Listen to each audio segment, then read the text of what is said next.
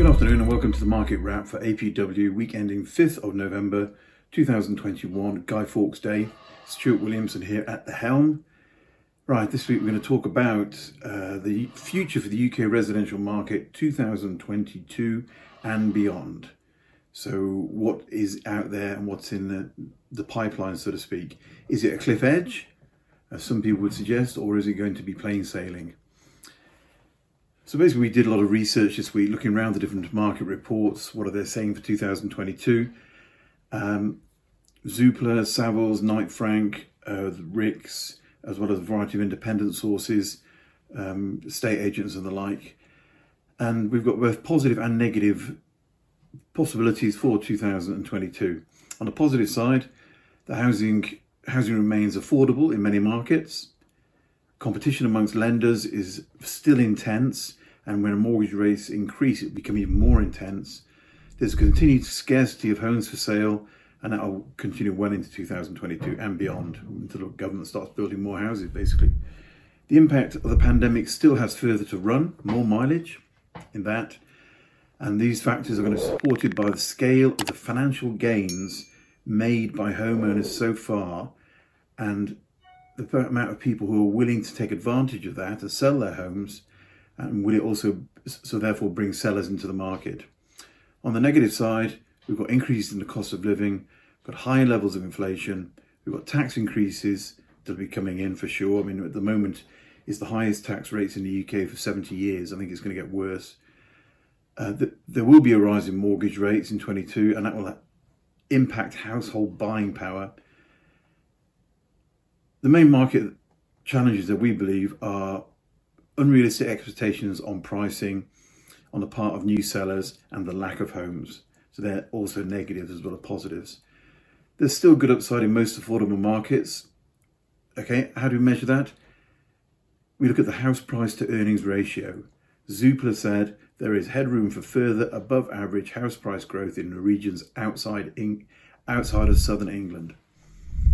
However, in London, they say affordability levels may have improved by about 10% since 2016, they still remain well above the long term average.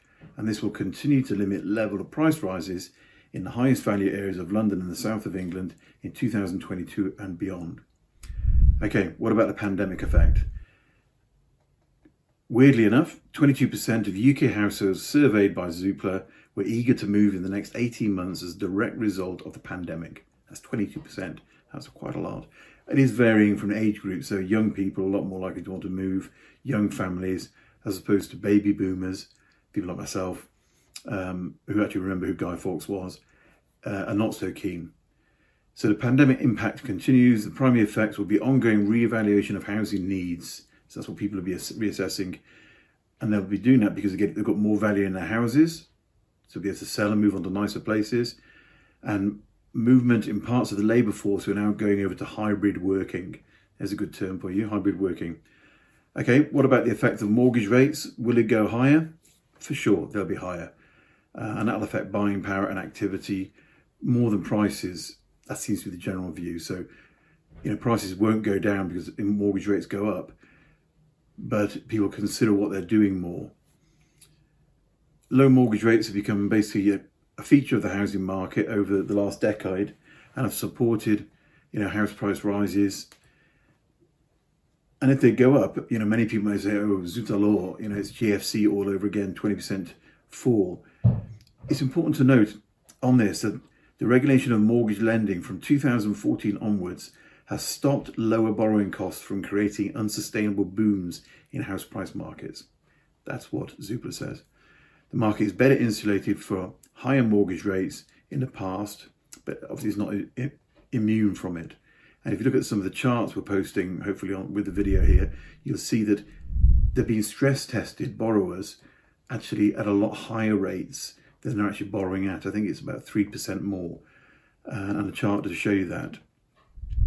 Zoopla surveyed economy, a Zoopla survey of economists also indicated they believe house prices, um, sorry, interest rates will go up uh, central banks aim to scale back on the support for the economy and look to normalise interest rates and manage inflation.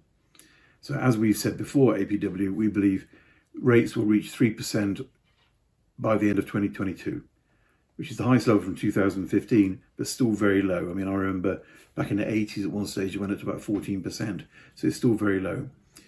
Uh, so, firstly, it's all about how they impact new buyer demand, and secondly, how will that impact the existing 11 million mortgage homeowners in the UK? Basically, any increasing borrowing costs impacts the buying power of new purchasers, but that will all depend on how much the rates go up, obviously. And as we were saying, 3%, we don't think, and neither do the marketplace we surveyed, we don't think that 3% will have that bigger impact and that house prices will continue and people will still be willing to pay that. But an increase in rates could deter some buyers. It won't deter sellers.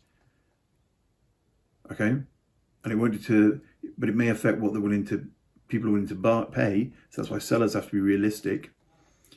But it may deter some of the buyers and will impact sales. Existing borrowers, you know, are, very much insulated to, to a large extent from this because over 80% of the outstanding mortgages in the UK are actually fixed. And I didn't know that for five years or more. Okay, and as I said earlier, other people who are going into the market now since 2014 have been stress tested with a mortgage rate up to, I believe it is six or seven percent. So this gives is additional resilience for existing borrowers, makes them uh, less likely to panic or less likely to have problems with rates going up. So, what were the hottest markets in, in the UK in 2022? Based on affordability, post COVID strength, demand, and location. It basically says average house prices will increase by 3% in general, but certain areas will go up by far more, which is the Northwest and the Midlands, which is the, what the diagram indicates. However, any national average will always have a variation at sector and geographical level. And, you know, we've seen this with housing hotspots such as Cardiff, Swansea, the Oxford Cambridge arc, all are being supported by different economic factors. And we're seeing how the fact around the airports are suffering uh, down towards Gatwick, they've, got 10% less employment. These post COVID locations, the hotspots, got 15% or more employment and pay rises. In addition, the growth rate between flats and houses will continue to widen. It did do over 2021, and it will continue uh, as flats remain weaker over 2022. But post that, as the whole market starts to normalize again post pandemic, we see returning more to normal in the longer term. So, overall, are we going to go off a cliff edge? Is it going to be plain sailing? Um, the outlook for 2022 is good, it's positive. It's not that good for London and the southeast because that is overvalued. And that's why you only get 3% more, your rents down there, yield on your rents whereas in the rest of the country we're looking at five and a half to six, which is the holy grail for buy to let. So therefore, look outside of the southeast and potentially the southwest. It's going to return to normality over the, the, the next coming years. It's still a good buying opportunity. Thanks very much. Cheerio.